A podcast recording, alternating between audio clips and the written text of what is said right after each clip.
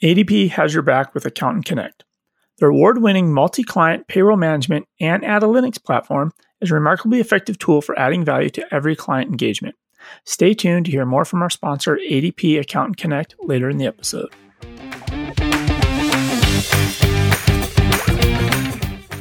The US tax code actually favors automation, according to a new paper. This is from the Brookings Institution.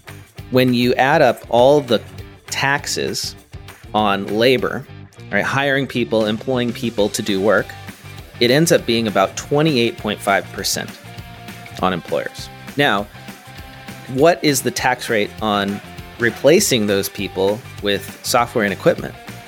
It's only about 5%.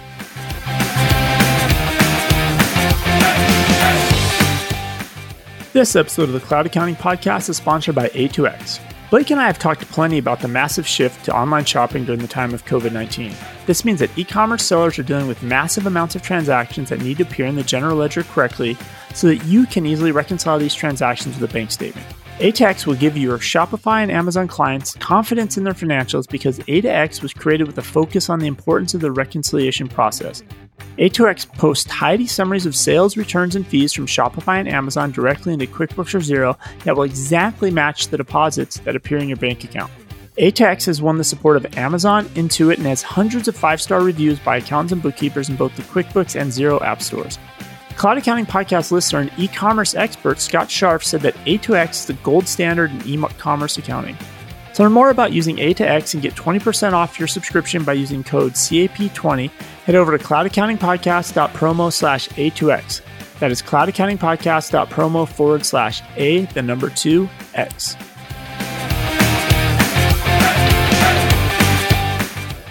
This episode of the Cloud Accounting Podcast is sponsored by Scott's Add-ins.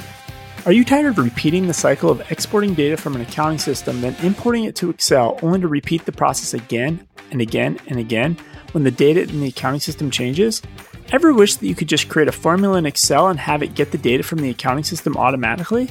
Scott's add ins will link general ledger data in Xero to Excel. Once connected, you can directly, in a cell, create formulas like XGL, XRange, and XTrack it's as simple to use as using the sum function in Excel.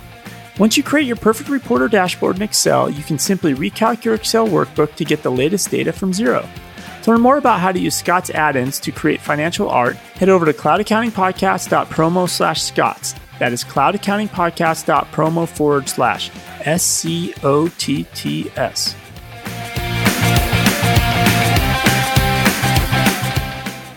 Welcome to the Cloud Accounting Podcast. I'm Blake Oliver.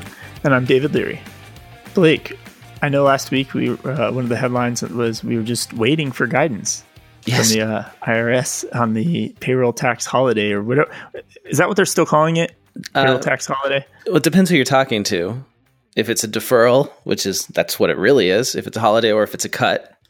And we finally do have guidance. I think it just came out yesterday, late Friday, as per the administration's uh, operating procedure these days.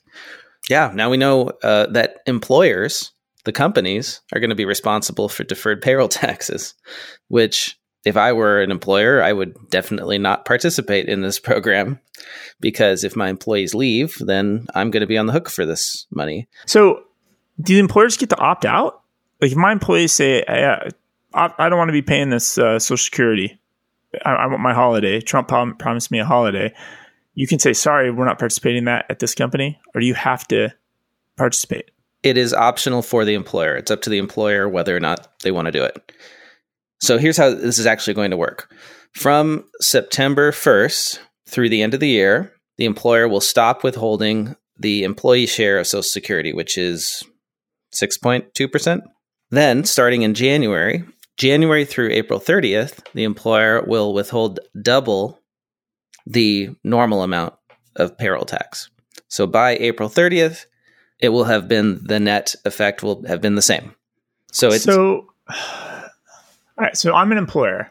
I'm being set up for to look bad now, right? Like like does Trump not want and the US small business support because first the employers are going to complain and want this. Then you're going to give it to them because what the employees want. They, they only think instant. Then they're going to be pissed at you after it come January when you take out twice as much out of their paychecks. Yeah, or you're going to say I'm not doing this, and then they'll be pissed at you because you didn't do it. Uh, or worse, they're going to leave their job and take a new one in January, and you you won't be able to collect that payroll tax, and so you'll be on the hook for it because the employer is responsible, and the IRS explicitly said that. So, you know, I, I mean, it just seems like definitely the big employers. Why they're not going to do this? Apparently, by the way, the holdup in all this guidance was due to the White House. That's according to Accounting Today. The White House actually wanted employers, not employees, to be responsible for the payroll tax collection and payment, even if the employees leave. It's because uh, there's more employees that vote than there are small business owners. I guess so. They were perhaps even pushing for a longer repayment period. Our favorite Trump economic advisor, Larry Kudlow, he said last week that the administration is, quote, exploring ways, unquote, to forgive the tax payment completely. The taxes, quote, essentially can be forgiven if you stretch it out five years, eight years, unquote.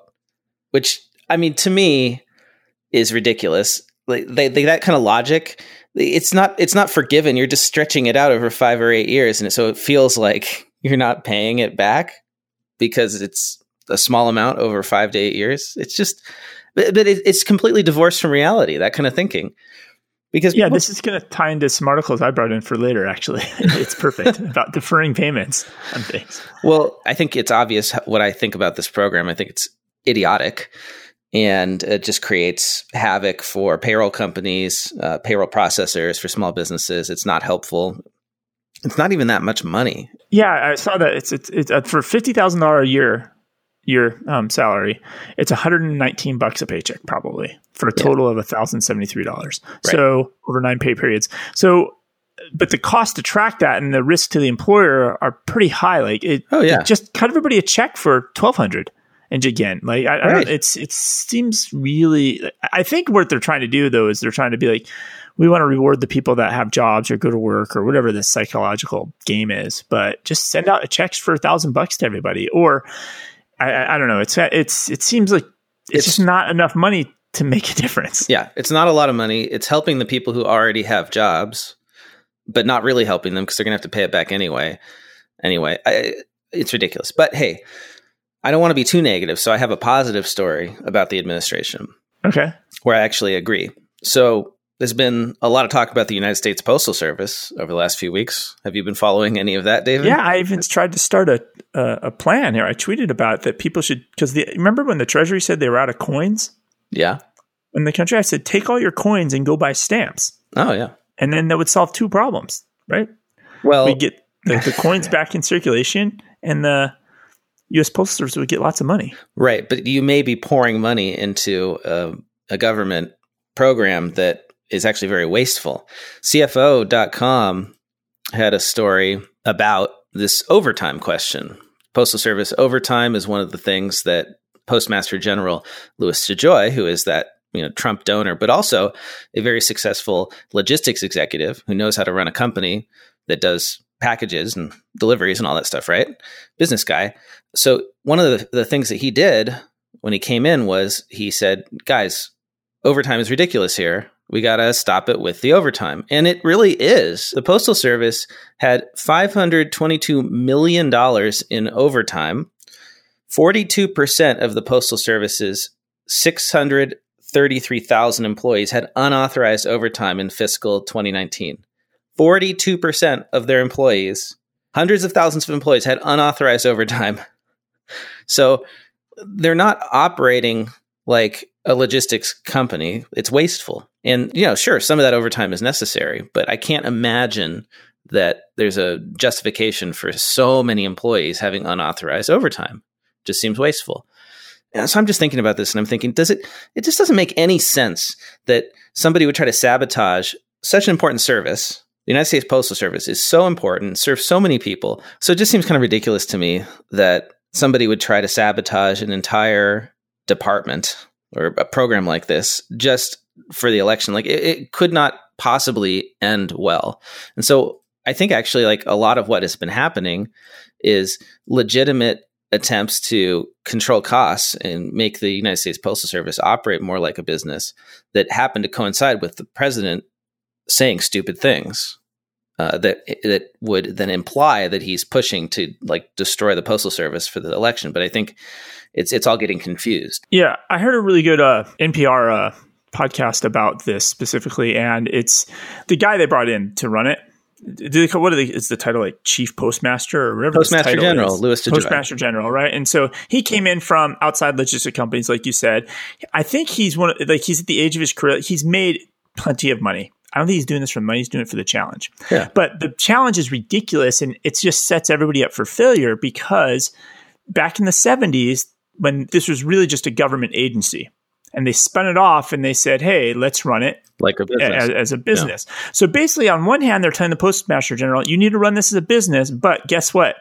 You still have to pay all the uh, um, retirement stuff, the pensions, right? That are pre-set up and you can't get out of that. And so basically it's been running at a loss and nobody can figure out how to fix it. And so the changes this new postmaster general started implementing like ripping out those machines were decisions that were made in December and January. Yeah. That because before p- pandemic, before all this other stuff just because he's trying to make everything more efficient. And then they've done lots of things. They've closed the, every every postmaster general does cuts because no, but nobody can figure out how to make this profitable and it's because of the they're locked in. Like yeah. the big auto companies, they were able to declare bankruptcy and then get out of paying their pensions eventually. And that helped them get back on track. Right. But the post office is just set up for failure and it'll be saved because we care about it as a country. It's an institution, but whoever's running it has no chance of winning Uh, like, like anybody's approval. Well, because Congress is like bipolar on this issue, right? They say that they want to make the postal service profitable or at least break even, but then you know Congress people in rural areas won't let the postal service close po- post offices that serve very few people or limit the days that you have delivery right we have we deliver the mail to the middle of nowhere 6 days a week it makes no sense cut it a little bit don't have saturday delivery but that's very unpopular with constituents and so you've got political considerations that because if it was ran like a business it would be like the cable companies and their internet it would be the way FedEx well, and UPS. There, there'd bad. be big part. There'd be parts of the country that do not get service. Well, no, they would all get service, but it would cost more, or it, you'd have less deliver, fewer deliveries. You'd have to do something. Um, okay, so that's it for the United States Postal Service. I got a few more political things we could just hit on real quick. Might as well. I don't think I have any political. So something kind of wonky. The Fed changed its inflation target. This is actually super big news, but kind of hard to make sense of because what does it even mean? So for the, I'll just try to summarize it here. So for the longest time, um, the Fed has had a, a target of um, balancing unemployment with inflation. The theory being that if unemployment gets too low, then inflation is going to go up. So when when unemployment starts heading down to some unspecified target, the Fed preemptively raises interest rates to slow down the economy and prevent unemployment from getting too low and then inflation from happening. And what they have done now is basically change their philosophy to say that we no longer believe that low unemployment causes inflation necessarily. And so we're just going to allow unemployment to go down and we're not going to preemptively raise rates anymore. And we're going to have our target be around 2% inflation. And that's a big change you know and this is related to some of that monetary policy stuff we were talking about in previous episodes but the the impact of this is probably what you're wondering about the impact is that we're going to see low interest rates for a very very long time most likely yeah which explains why the stock market just keeps going up because you can't make money anywhere else there's no interest rates yeah that asset prices are inflated it's this this will actually be really bad for retirees on fixed incomes potentially because if inflation starts to go up and the Fed doesn't raise interest rates, then you know if they allow inflation to go to grow, then that reduces the um, the value of fixed income securities, right? Annuities, that sort of thing. So, um, not great if you're retired on a fixed income or Social Security. You want to jump into uh, TurboTax or TurboTax? Sorry, uh, Intuit earnings. Let's talk about app news. app news. So uh, Intuit released their earnings. So they had a 13% annual growth driven by strong TurboTax performance. Hmm. So considering all the bad press TurboTax has gotten for the last 18 months, it had its strongest year over year performance in four years. Wow. Um, well, we knew it was growing already, right? It, it was it had good momentum, and it's been like this for a machine, right? Yeah. It's been growing just year after year after year after year after year for twenty straight, twenty five straight years. TurboTax mm-hmm. has more and more people, and you're right. We talked about this before, right? They're moving from the the tax shops right? If it's an easy return, um, the uh, H and R Block, the what uh, the block stores, right? What do we call that? Yeah, the um, uh, retail tax. The retail tax, right? And people have been shifting to do it themselves. A couple of interesting numbers they talked about, though, specifically around that, is that it, it, they actually put this in their filing.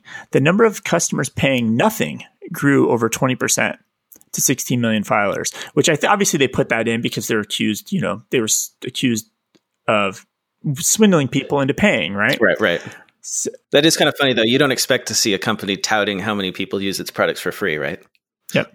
Um, but the but the magic number for I think for TurboTax is they have these that side offering Turbo, which is kind of their credit reporting software, which is kind of Intuit's version of Credit Karma. Right right? Well, now Intuit's obviously buying Credit Karma, but that moved, um, that grew from 14 million users last year to 22 million. Mm-hmm. So, so, so ultimately, even if you have for a free offering over here on one hand, you're still able to get people to start using your other offerings. Right? Did you and, mention and feeding into each other? Mm-hmm. Did you mention that TurboTax Live has grown quite a lot? I'm seeing. Yeah, your- I was going to get into TurboTax. Yeah, TurboTax yeah. Live grew uh, nearly 70 percent. And mind you, remember they talked about before in the previous years that TurboTax Live has been like their fastest growing, most successful product offering ever. Yes. And the fact that their most successful product offering ever has grown by 70% is pretty amazing. And that ties back into the. Um, and TurboTax Live, by the way, that's where you get TurboTax software. Plus, you can video chat with a real CPA through the app. And then what they're really excited about is with the uh, so QuickBooks Live is basically built. This is from the conference call. QuickBooks Live is built basically on the platform they built TurboTax Live on.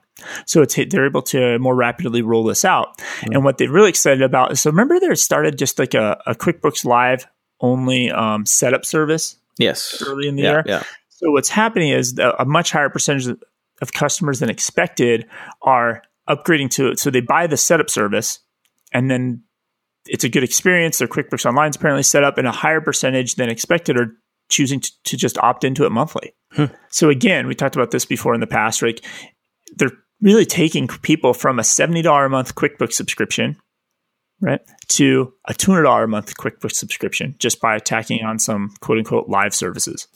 It just help when you need it, right? Um, which explains why they, you know, why they're having so much growth here. Yeah, QuickBooks Online accounting revenue up thirty six 38% for the year. Customer growth and higher effective prices drove that. Higher effective prices, I assume, means QuickBooks Online Advanced. And online services revenue up 21% for the year. And their fiscal year ends July 31st. So they really didn't get hit by the pandemic, it seems.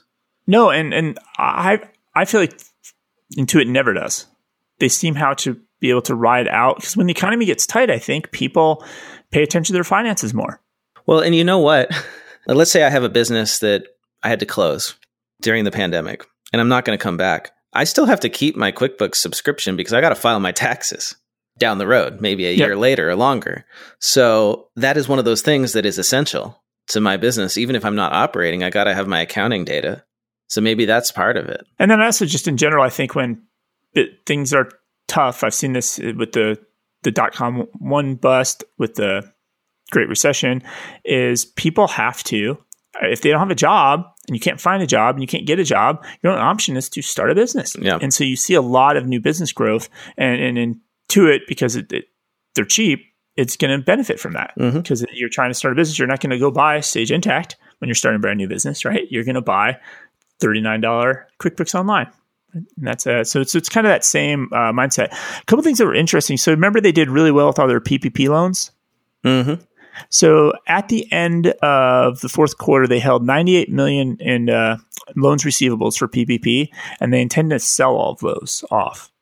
Makes sense, right? You don't so, want that on your balance sheet. Yeah, and I imagine they are just going to package all that up and uh, sell it to somebody else, and that person eventually will just own. Hey, maybe we'll see some PPP loan backed securities derivatives.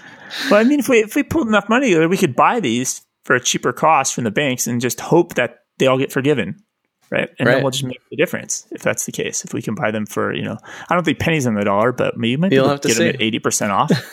you know, you might be able to. Nobody, nobody wants to hold notes for seven thousand dollars at a one percent interest rate. Nobody No. wants that.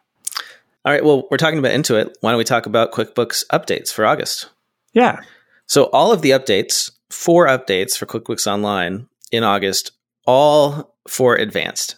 And this has been the trend that we've seen this whole year. Almost all the updates that we see are going into advanced, which is the $150 per month product. Makes sense, right? They're trying to increase their average size, average contract size. So, what do we got? Well, invoice approval workflow is now live in QuickBooks Online Advanced, so you can route invoices for approval before they're sent to clients. There's also Yeah. tasks. Oh, go ahead. Oh, okay, no, that makes sense. Somebody else sent me that as a, a video or linked specifically about that because you a lot of times you'll have employee A create an invoice to send to a customer and it's missing stuff, and if it's missing stuff, it's hard to get paid for that later on. So an approval workflow makes sense on the accounts receivable side. Yeah, I think that's huge. We've also got tasks. Now you can see your QuickBooks to do list in tasks. So, related to invoice approval, if somebody sends you an invoice for approval or creates a custom task for you, you'll now see that when you log into QuickBooks.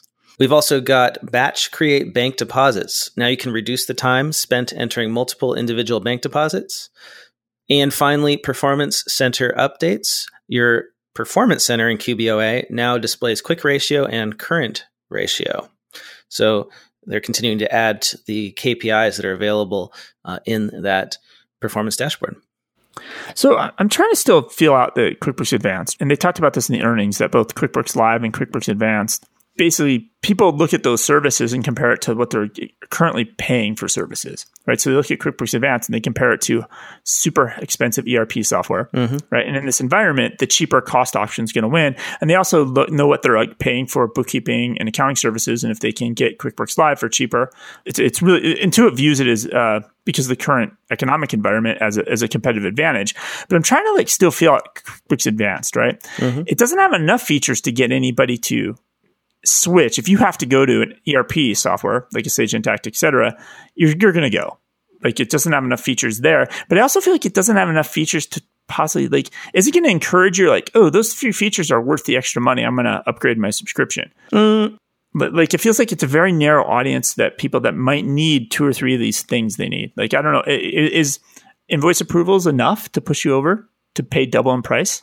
Well, considering that you're going from what 70 bucks a month to 150, you got to really justify that extra 80. But if you're sending a lot of invoices and there's consistent errors in the invoices because there's no approval process and you can pay 80 bucks a month to avoid that problem and you're sending hundreds of invoices, that seems reasonable to me, right? I mean, that could save you easily $80 a month just by not missing stuff on invoices.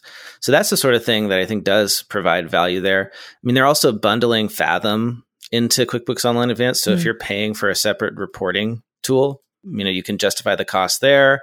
I mean, you have to if you've got a big chart of accounts, right? That was the very first thing that they did with QuickBooks Online Advanced was limit the number of accounts you could have in Pro so that you have to upgrade.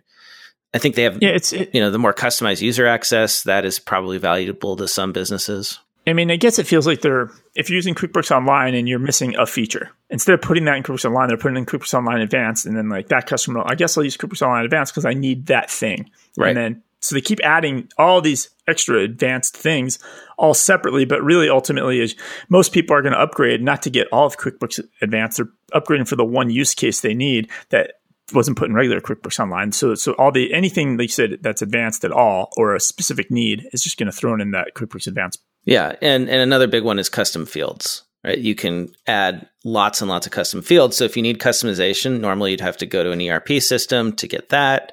You can add those in in online.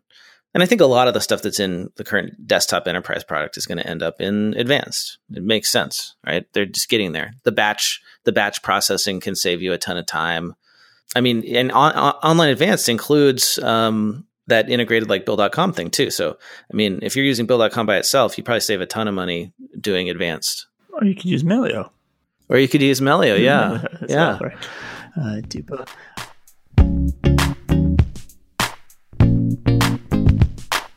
This episode of the Cloud Accounting Podcast is sponsored by ADP Accountant Connect. How can you stay on top of your game and still have time to think more strategically? Or how do you keep up with all the COVID 19 related stimuli programs to make sure your clients have the documentation to get their piece of the pie? By using ADP's award winning multi client payroll management and analytics platform called Accountants Connect. Be your client's go to guru by leveraging Accountant Connect's tools and resources to strengthen your strategic advisory role while boosting the efficiency of your traditional tax and accounting services. With ADP Accountant Connect, you can process payroll and easily integrate payroll data to the popular accounting systems like QuickBooks, Xero, and Sage, and handle your clients' needs anywhere at any time. And because ADP Accountants Connect was designed by accountants for accountants, it includes so much more. You can take a CPE course on trending topics, provide your clients with benchmarking data, access a tax resource library, calculators, ebooks, even template letters for communicating with your clients. And it's free. Head over to cloudaccountingpodcast.promo slash ADP. That is cloudaccountingpodcast.promo forward slash ADP. ADP has your back with Accountant Connect.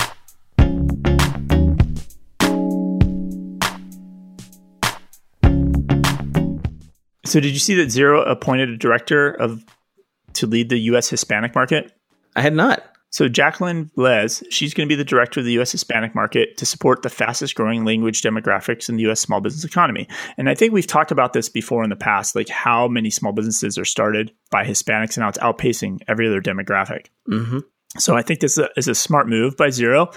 Intuit tried to get into this space years ago with TurboTax, almost 15 years ago. And they created a Spanish version of TurboTax and it just didn't sell. So I don't know if it was a uh, it was 15 years too early. And when I say it didn't sell, I think they moved like 25 units. Didn't sell. 25 versions of it were bought off the store shelves, and that was it. That's interesting because the retail tax shops, the ones that are growing, are the ones that target Hispanics. Yep. Yeah, but as far as standalone software, it's been a struggle. Right, right. Yeah. And so it'll be interesting to see where this goes. Um, and, and, my understanding, you know, talking to um, when we talked to the uh, Latino Tax Pro guys before, you know, at conferences, I've had discussions with them, and some of it, the learning is they don't. My understanding is it's not so much that your software has to be in Spanish, but maybe your support team does, mm-hmm. your sales team, uh, if you're doing webinars, like all the other communications around your product, right? And maybe that was the problem before. Like Intuit created a Spanish version of TurboTax 15 years ago, but none of the other things that supported it, the product. yeah, none of the people who work there were Hispanic. were Hispanic. Hispanic, exactly. So I think that's uh, just it's it's an interesting uh, move, and I, I think if you know I think some former Xero employees I know were pushing for this a long time. So yeah. Well, that's uh, great. Hopefully, hopefully that'll help Xero make greater inroads in the United States. We got some more Xero news. Xero has acquired Waddle to help improve small business cash flow. I had not heard of Waddle before. Were you familiar with them in any way? Uh, not entirely. I mean, I'm familiar with the concept, right? It's like yeah. an, an, invoice refactoring type uh, service. It's it's very similar to um, Fundbox, mm-hmm. um, who's, who's, really a huge partner with Intuit here in the, the U.S. market. Um, and my understanding is they were they're huge in New Zealand. They're a New Zealand startup, right? If they were founded in Australia in 2014, and I think the term that they use down there must be invoice financing, but we know it as invoice factoring often. And yeah, basically you get a you connect Waddle to Xero and you get a line of credit based on your outstanding invoices. Pretty simple. So, like you say, David, everyone's becoming a bank. A few more updates, real quick, on apps. FreshBooks has some updates. Mileage tracking is now live in the FreshBooks iOS app. I think we mentioned that they had added that into their desktop app previously. Um, you've got a month view in the time tracking area. You can automatically apply credits to recurring invoices. That's very helpful. Now, your clients in FreshBooks can have secondary contacts. So you can keep track of more folks, more like a CRM at your clients. So that's great. When somebody doesn't respond to your invoice, you can send it to the CEO as well. Direct debit is now live for UK users of FreshBooks. And you can include unbilled expenses on invoices and recurring templates. So you always remember to include your unbilled expenses.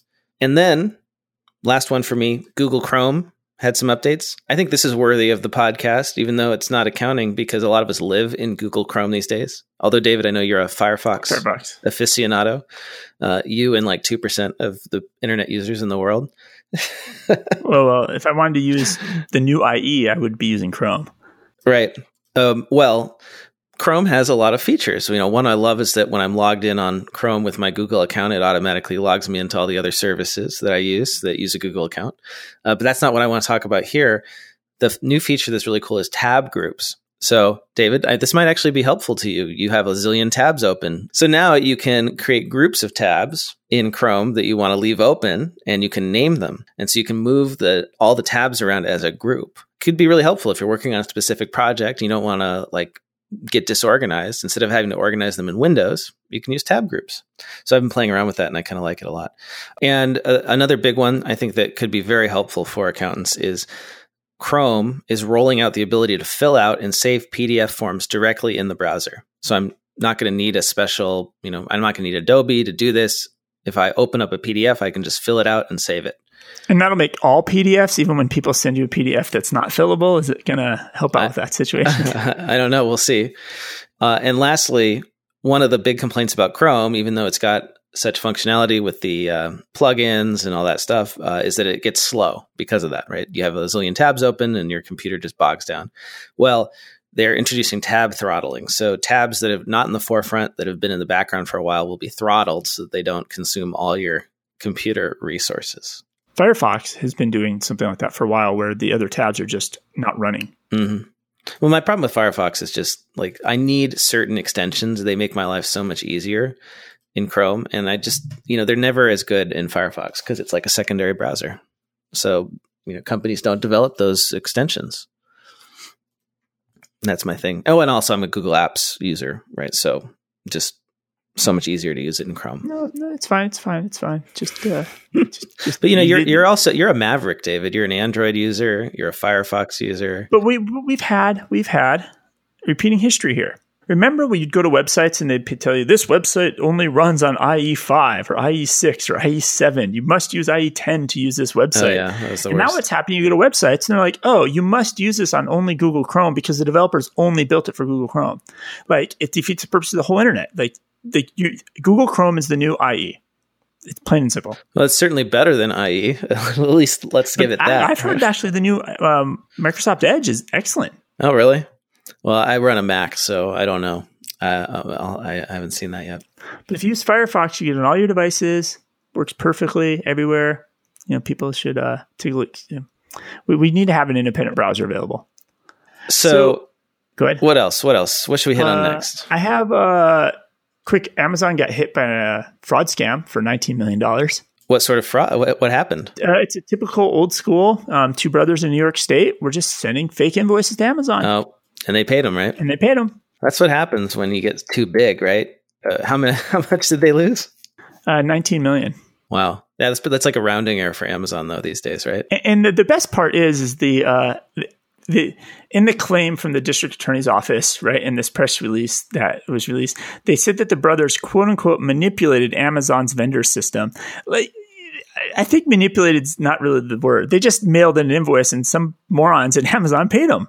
like, well, not, what you the classic fraud is you figure out who a vendor, a big vendor of Amazon, right? And then you uh, form a company that has a very, very similar name, enough where if you received a check from, you know, paid out to the real company, you could deposit it and the bank wouldn't question it. And, and then, you know, you, you start sending invoices as if you're that company and you just have a different mailing address. Yeah, and because it manipulated means makes it seem like these these guys almost hacked in, right? And and, and yeah. Amazon's a huge victim here, but it's like take some. They got to take some responsibility. You're Amazon. Like, how do you well, not have some controls around this? Yeah, it's like when Wirecard, um, you know, went belly up, right? When that whole fraud, two billion dollar fraud, was exposed. Ernst and Young said, "Oh, well, you know, it was a sophisticated attempt to defeat our fraud detection capabilities, and it turned out that." you know, it was just they faked bank statements, right? They they just sent. And, and I guess that's a question that's not even in this article. Like, where was the auditors? Like, nobody was like, "What's going well, on?" again, again, I, I, guess it like Amazon, nineteen million dollars is probably a rounding error, given how big they that's are. True, that's true. So, like materiality, uh, fraud detection, like it probably wouldn't even matter if that. It just sounds like a lot of money to us, um, and it's interesting. But you know, it, come on, it's still kind of amateur, right? Like they should have better controls in place to make sure that um, they could use they could use Melio for free and have uh, approval processes. well, it would cost Amazon nothing to implement a solution. What they should have had in that place, I don't know exactly how this happened. But Let's say that it was the address changed in the vendor, right? Or the, like the invoice came in and there was a different pay to address. Like that should be an alert to change the address on a vendor.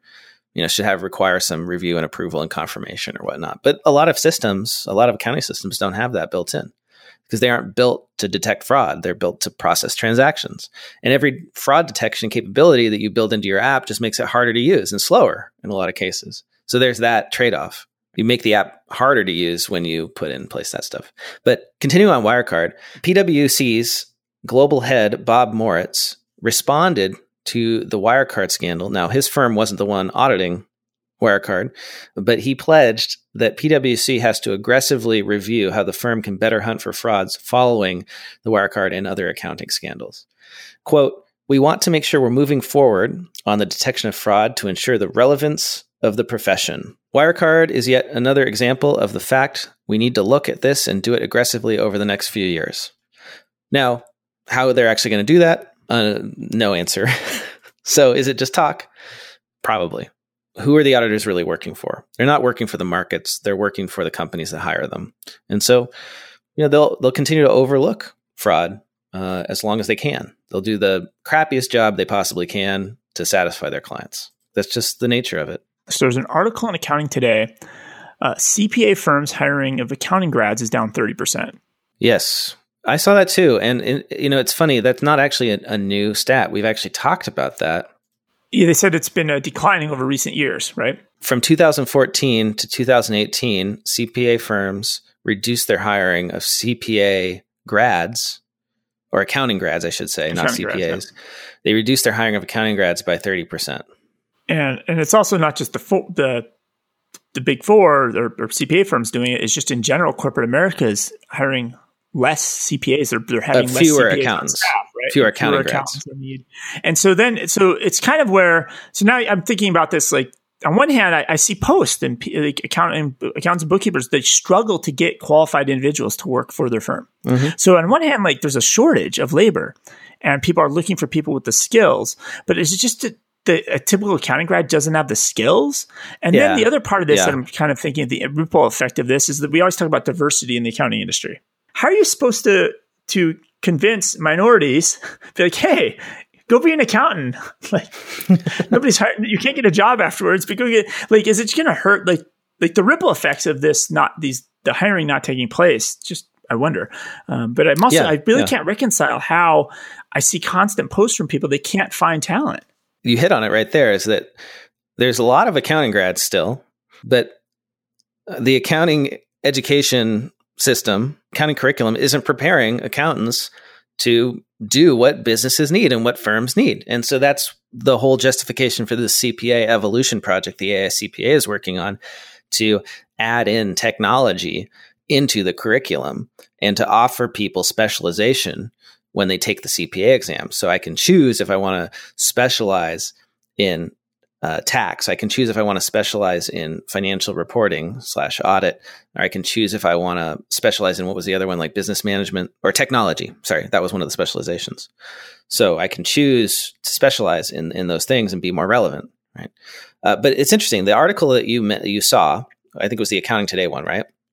So that was um, that was driven by the Illinois CPA Society president and CEO Todd Shapiro talking at their annual uh, State Society Summit, and he was talking about these stats and trying to come up with solutions, right? And I'm not sure, you know, he, he didn't really have a solution for this. I mean, adding in technology is important, but the other thing that he mentioned is something that kind of missing from this evolution project, which is looking forward and, and being able to provide advisory services to clients. That's a really important thing. And we know that advisory is growing, right? We talked last week about how businesses want to pay accounting firms for advisory and they would pay 30% more among the small businesses. Small businesses would pay 30% more if they could get advisory services from their firms, but they're not being served. And I don't know if the curriculum has changed since I took my accounting classes, like, right? Because I'm a career changer. I, I, I've been through it recently. There was nothing finance really related. Maybe we barely touched on KPIs, and they were the really basic ones like current ratio and inventory turnover, this whole future forward looking, helping clients see what's coming. None of that is in there. And I don't think that's in this new curriculum. They're adding in the tech, but I think that kind of misses the point because the purpose of the tech is to automate the accounting, the historical work, so that you can do the future looking stuff. So if you don't add in that, then I don't know. I don't think it really solves the problem. And it's a big, uh, the an overall question of when people are wondering like, why do I want to go get my CPA? Right. And it's almost like it's the perfect storm, right? You know, the, uh, the extra require, you, you can't, nobody's hiring, right? Or, or hirings are down. Um, you have to do the extra 150 hours a semester study. You have RPA and AI, right? Eliminating CPA functions across the board, right? Yeah. There's just, it's like the perfect storm of things happening. And then you know, even if you go smaller market, like in general now, small businesses are doing most of their work on the cloud now, right? Mm-hmm. And if you're not coming out of college with the, that experience with the cloud apps and the cloud technologies, so it's just uh, it's um, it, it, it I don't know how to solve it. It's just there. It's a perfect storm, and oh, yeah. it's not going to help, right? I mean, well, hire, not hiring is not going to encourage the best and brightest to become accounting majors. The, the 150 hour requirement was the profession shooting itself in the foot. It's, it makes no sense. It makes becoming a CPA very expensive and time consuming compared to other things that you could be doing with your time where you could be making more money in a shorter amount of time. It's just like anti competitive and was a really bad idea. And I, the problem is, I don't think anyone's willing to admit that it was a bad idea and to undo it because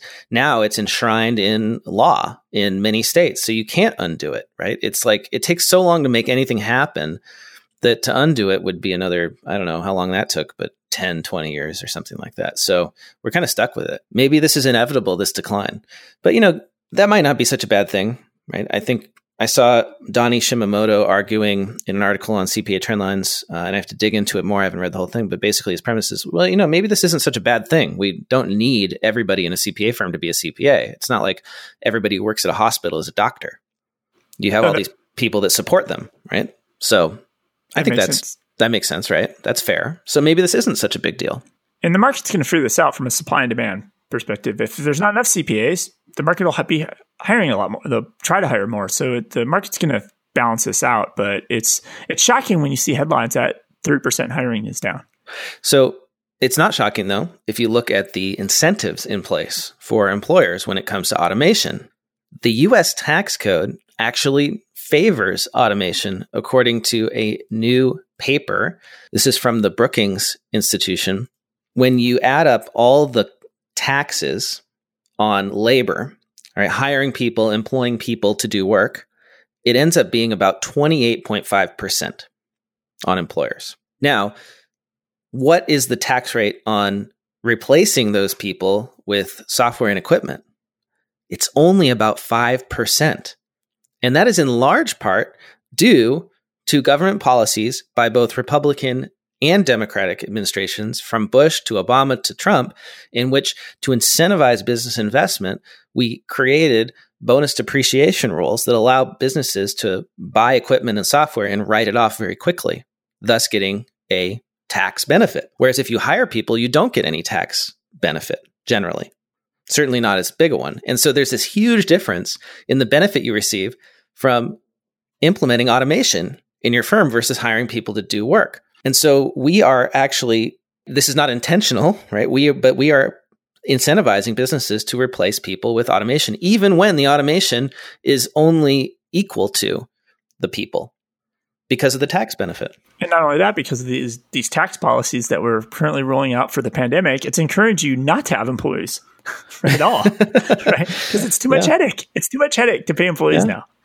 Yeah. So remote work uh, is making it harder to hire and train people, right? It's making it easier to retain people, but it's not making it easier to train and, and integrate people into your company. So what are people going to do? They're going to buy software. They're going to buy automation instead of hiring people. And so like that's probably also a big reason why accounting firms are, you know, hiring fewer accounting grads is because they're automating a lot of the work that these accounting students were taught to do. It's, it, and it's cheaper to automate it than to hire them. So, you know, what's the policy implication here? Well, you know, the the authors of this economic study at Brookings say that um, we should adjust the taxation so that it's even or even preference labor over equipment because there are many like first order effects that are much more beneficial like of having obviously well i think it's obvious right if you have low unemployment it's better for society than if you have high unemployment so we should even this out is the argument. So let's say all the grunt work's automated. Yeah. Right? and i'm a firm believer that like the grunt work is actually what makes you amazing 10 years from now 20 years from now right? Because you you you you know all, all the inner workings of the pieces right? Yeah. but how, how do you just graduate college? It's all theory. You all the gr- grunt work's automated so you're not doing any of that and you just jump into advising. Like how do you like you you kind of have to have that basis of the work mm-hmm. Right. Yeah. You have to do the dirty work. I mean, I always say that like the best thing that for me was I had to post debits and credits in an ancient accounting system. And I, you know, it wasn't one of those systems like QuickBooks where you can't screw it up. you know, if I got the accounts wrong, I would create a huge mess. And so I learned like intuitively, it's in my bot, in my bones, how to post journal entries properly. And uh, yeah, you're not getting that anymore, right? There's no, you don't get that experience. And um, I think I was like one of the last accountants. To, and, and won't that hurt um, the success rate on the cpa exam because in theory on the cpa exam you're supposed to have time and practice right before you take the exam a little bit, yeah, at least a few years probably. Yeah. But if if you like if the grunt work's not there, like what are you learning? Like just all in theory still? Yeah, so this is the problem where we're getting these firms that are no longer pyramids, right? Where you have a lot of people at the bottom and, you know, kind of like as you move up, you have fewer people. Now we're getting diamonds where you have like very few people at the bottom entry level and then you have a big group of like middle managers who have experience and know how to do the advanced technology and advising stuff and then you have a smaller group of partners at the top. And um, it's I think it's a big problem. It's going to be a huge challenge and I don't think anyone has a solution yet. Right? Where do you get the experience that you need? This is something I talked about with Phil Yeager on his podcast about the future of the CPA and the profession. It's like one of my suggestions is that we change the education so it's less theoretical and more practical. Right? Uh, do fewer hours in the classroom, fewer years in the classroom, and do more you know working in firms. And I think it would be better for people to do extended internships and uh, you know firms would be willing to hire them if they didn't have to pay them a full salary right if it was an internship and and and get the experience that way right it would be better than just sitting in a classroom learning stuff that you're never going to use Yeah, or, or make them go run a business for like, like start a business and run a business for 12 months. Right? And like set up your own bookkeeping and create get revenue and, and reconcile things, right? And all these things you have to do, right? That that gives you the experience when you do you can have these conversations later on with Yeah. a small business owner. So. well and so here's the thing is if you're listening and you're studying accounting and you want to you're worried about this i would say yes you should be worried and here's what you should do. Get take classes in finance as well okay? Take your basic accounting get your intermediate accounting but more valuable to you than like your advanced accounting courses because you can learn that stuff probably in the real world would be take finance. According to an oracle netsuite survey nearly half of respondents across uh, finance and executives on small to medium sized businesses said that finance has grown in importance since January. The most important elements of finance are financial planning and analysis, corporate development and strategy, and risk management. Those are areas that are growing. Accounting is shrinking due to automation. Finance is growing because in uncertain economic environments, that's what people need. I think they're going to need it going forward, right? FP&A is always something that that businesses need and as business models change quicker and quicker due to technological advancement, this is going to be something that we need at least until I don't know 40 or 50 years from now and when we develop an AI that can basically take over the world and we don't have to do any work at all. Because we are either uh, all destroyed by the AI or it becomes our benevolent, benevolent overlord and provides us with everything that we need. Yeah. So it'd be great to if people called and left us a voicemail about their opinions on, you know, how would you solve this problem, right? Or how, how should the industry solve this problem of accounting majors not being able to get the skills and why they're not becoming CPAs and why they're not being hired and why they're not Yes. being valued in Fortune 500. So we'd love to hear your opinions, p- opinions on this. And that phone number, Blake? 202 695 1040. That is 202 695 1040. It is a number that goes straight to voicemail. You have three minutes. Leave a message. We will absolutely listen to it, and we may even play it on the air. We'd love to hear from you. That's all I've got this week, David. I'm out of news as well. Until next time, stay safe, stay healthy. Uh, see y'all here uh, on the next podcast. Bye.